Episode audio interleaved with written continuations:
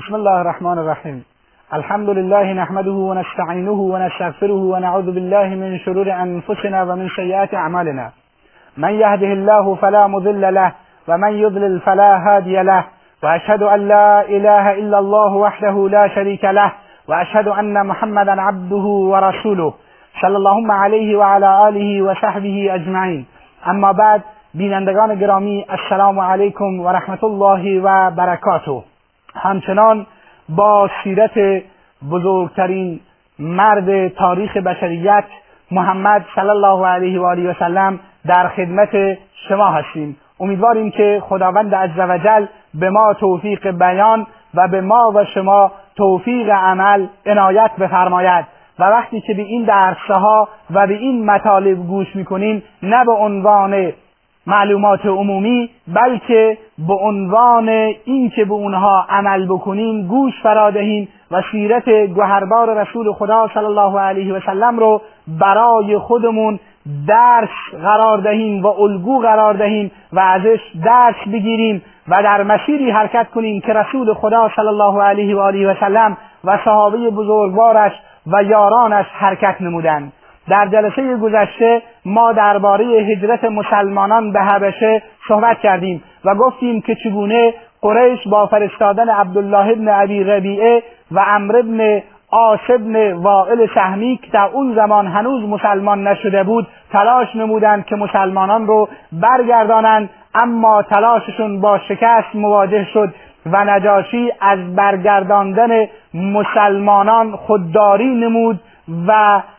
هدایایی رو که برایش برده بودند پس داد. این هست که ما در خلال این درسهایی از هجرت گفتیم این هجرت درسهای زیادی دارد که در جلسه گذشته بعضی از درسهایش را از قبیل ثبات مسلمانان بر عقیدهشان شفقت پیامبر خدا صلی الله علیه و سلم نسبت به صحابه و یارانش و همچنین اینکه تعدادی از خویشاوندان نزدیک نبی اکرم صلی الله علیه و سلم امثال پسر عمویش جعفر ابن ابی طالب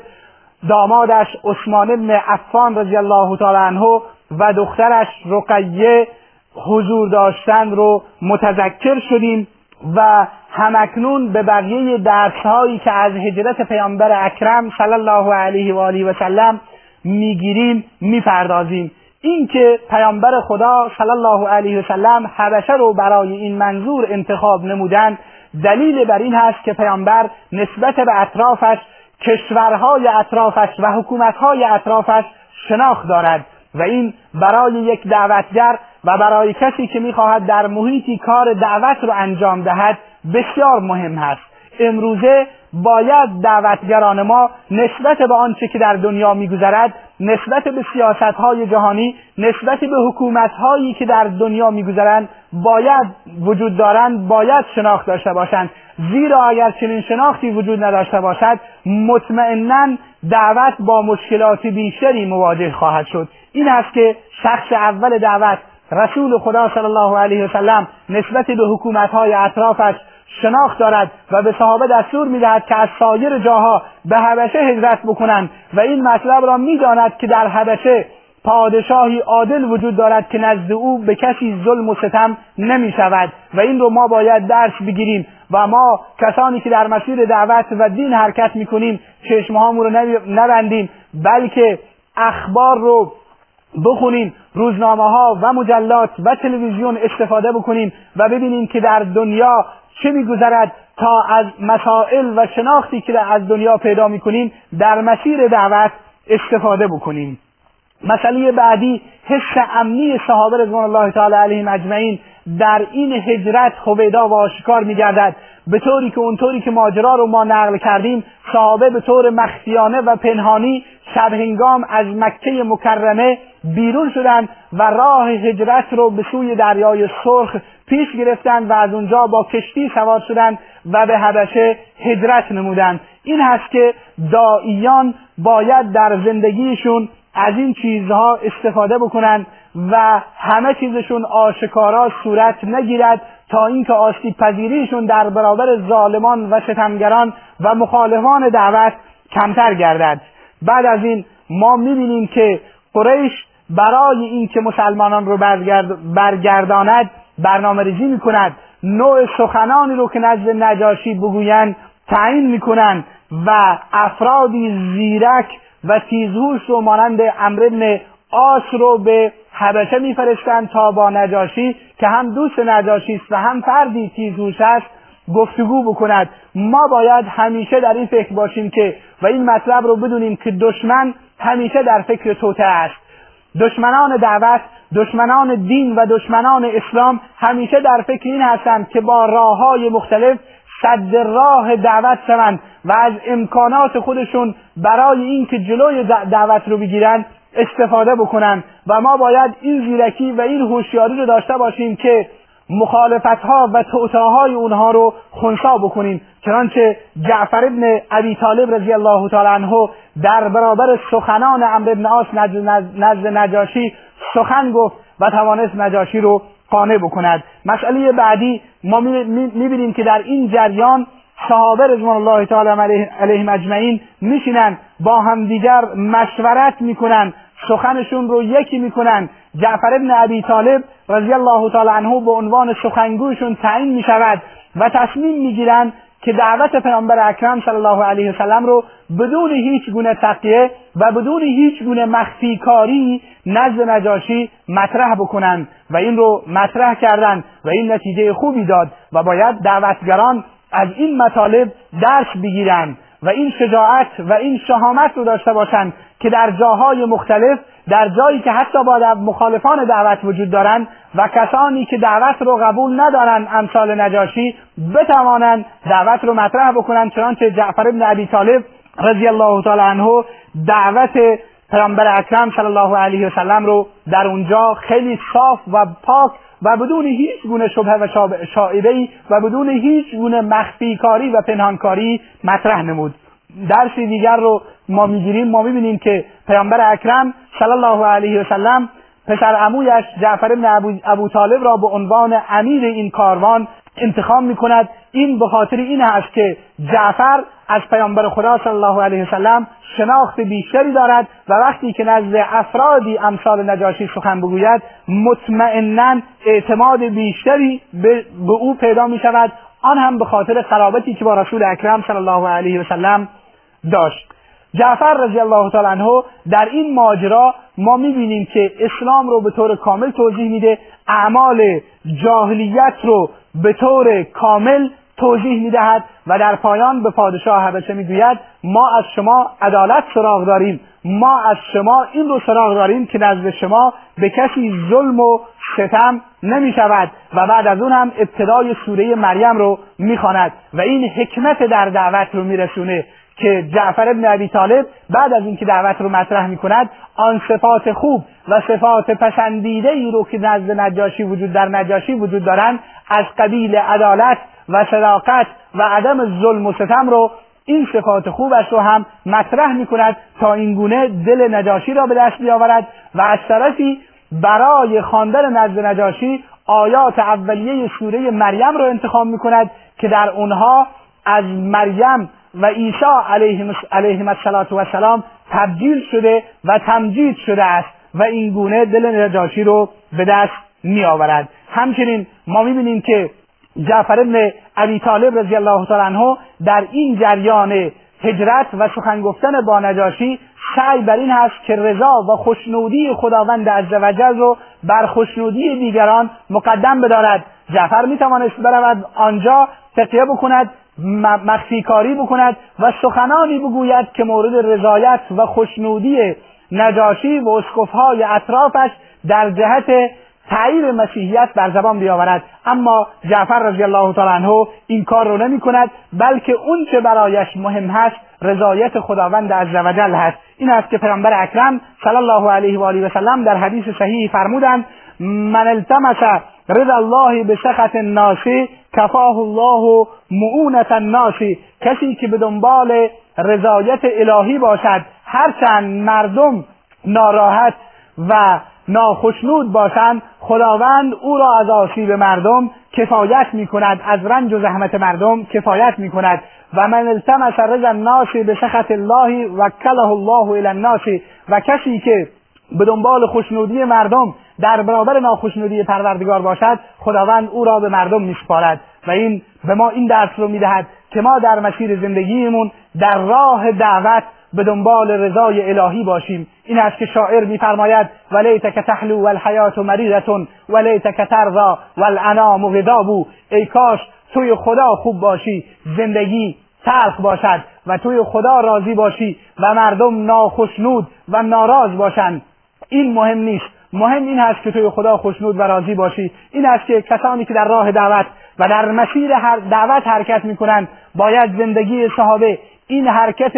جعفر ابن ابی طالب این حدیث پیامبر خدا صلی الله علیه و آله و سلم برای اونها الگو و اسوه و نمونه باشد و به دنبال رضای خدا و خوشنودی پروردگارشون باشند اونجایی که بدعتی رو می‌بینن اونجایی که خلاف سنتی رو می‌بینن اونجایی که می‌بینن که در دین شرک و بدعتی دارن انجام می‌گیرد. هرچند مردم ناراحت بشنند و هرچند مردم خوشنود نباشند از این چیز باید دعوت رو مطرح بکنن و صحبت بکنن و امر به معروف و نهی از منکر بکنن. چنانچه جعفر ابن عبی طالب در نزد نجاشی این کار رو کرد.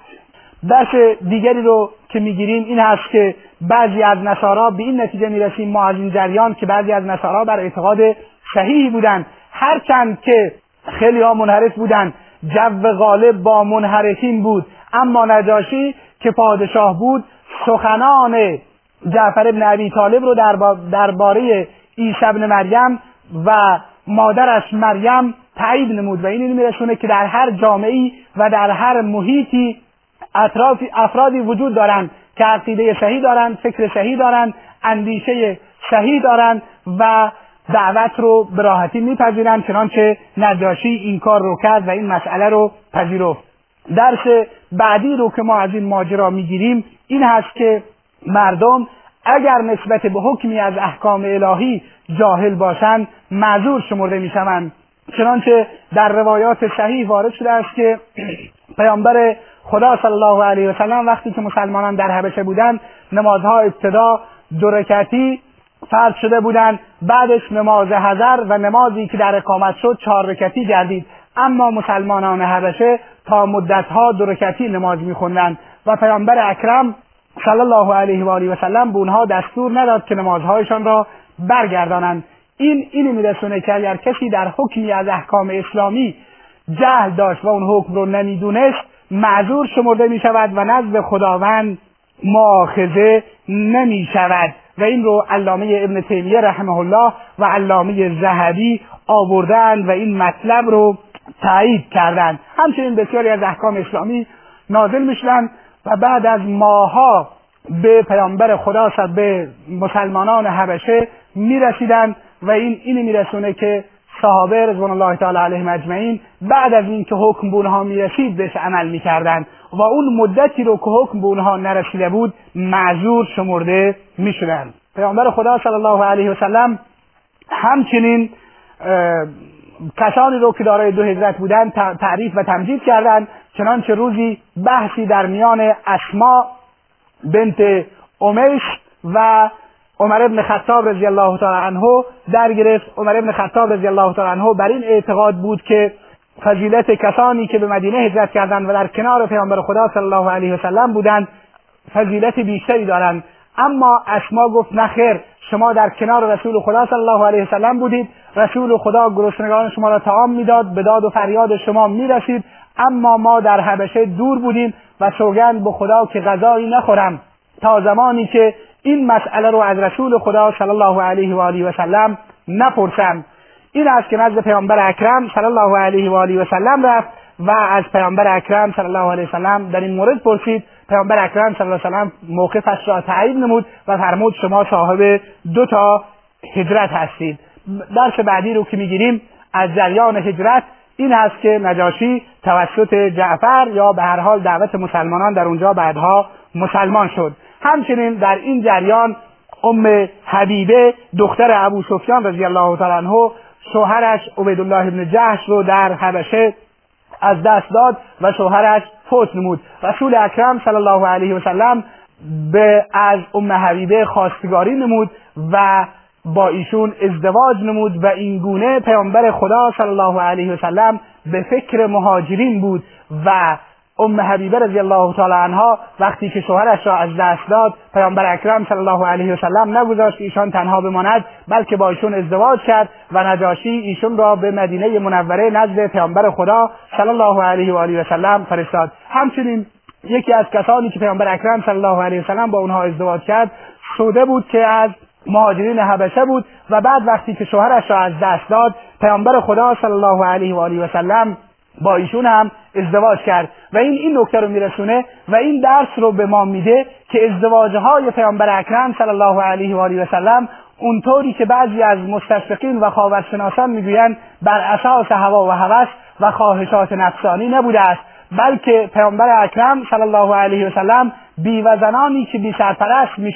با اونها ازدواج می‌کرد تا بخشی از مشکلات اونها رو حل نماید. چنانچه ام حبیبه می‌دونیم وقتی که شوهرش را از دست داد پدرش ابو سفیان تا این زمان هنوز مسلمان نشده بود و بدون سرپرست بود. پیامبر اکرم صلی الله علیه و آله و سلم با ایشون ازدواج نمود تا سرپرستیش را به عهده بگیرد. همچنین با سعوده رضی الله تعالی عنها ازدواج نمود تا این کار رو انجام دهد. اما در اینجا این سوال مطرح می شود که چرا پیامبر خدا صلی الله علیه و آله و سلم به حبشه هجرت ننمود. اولین مطلب این هست که پیامبر خدا صلی الله علیه و سلم خواب دیده بود که من به سرزمینی که دارای نخل هست و میان دو تا سنگلاخ قرار دارد هجرت خواهم کرد. و شاید پیامبر اکرم صلی الله علیه و سلم منتظر این بود که این سرزمین به ایشون نشان داده شود و این سرزمین مطمئنا مدینه بود که بعد پیامبر اکرم صلی الله علیه و به طرفش هجرت نمود. مطلب دومی که پیامبر خدا صلی الله علیه و به حبشه هجرت ننمود به خاطر اینکه حبشه از نظر جغرافیایی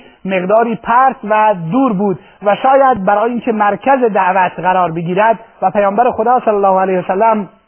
دعوتش را از آنجا دنبال نماید مکان مناسبی نبود. برعکس شبه جزیره و به ویژه مکه و مدینه که از جغرافیایی در مرکز قرار داشتند و از اینجا جا می توانست به هر حال دعوت رو بهتر گسترش دهد. بحث بعدی این هست که هجرت مسلمانان به حبشه خود به خود باعث شد که دنیا مظلومیت مسلمانان را بداند و دنیا متوجه شود که قریش چقدر ظلم و ستم می کند که انسانهایی رو صرفا به خاطر فکرشون و به خاطر اندیشه و به خاطر عقیدهشون از اموالشون و املاکشون محروم کردند و از شهرشون بیرون کردند و اینها مجبور شدند به حبشه هجرت بکنند. این است که ظلم و ستم هجرت به حبشه هرچند به ظاهر. به هر حال برای مسلمانان مشکلات زیادی داشت اما قریش را و ظلم و ستم قریش را بر ملا ساخت. و اینگونه پیامبر خدا صلی الله علیه و سلم توانست در این مبارزه هجرت به حبشه مکاسب دعوتی زیادی رو کسب بکنه. نجاشی مسلمان شد تعدادی از اهل حبشه مسلمان شدن. قریش با این ظلم و ستمی که کردن بدنام شدن و این گونه دعوت گامه های دیگری رو در جهت رشد و شکوفایی برداشت. تا جلسه دیگر و وقتی دیگر السلام علیکم و رحمت الله و برکاته.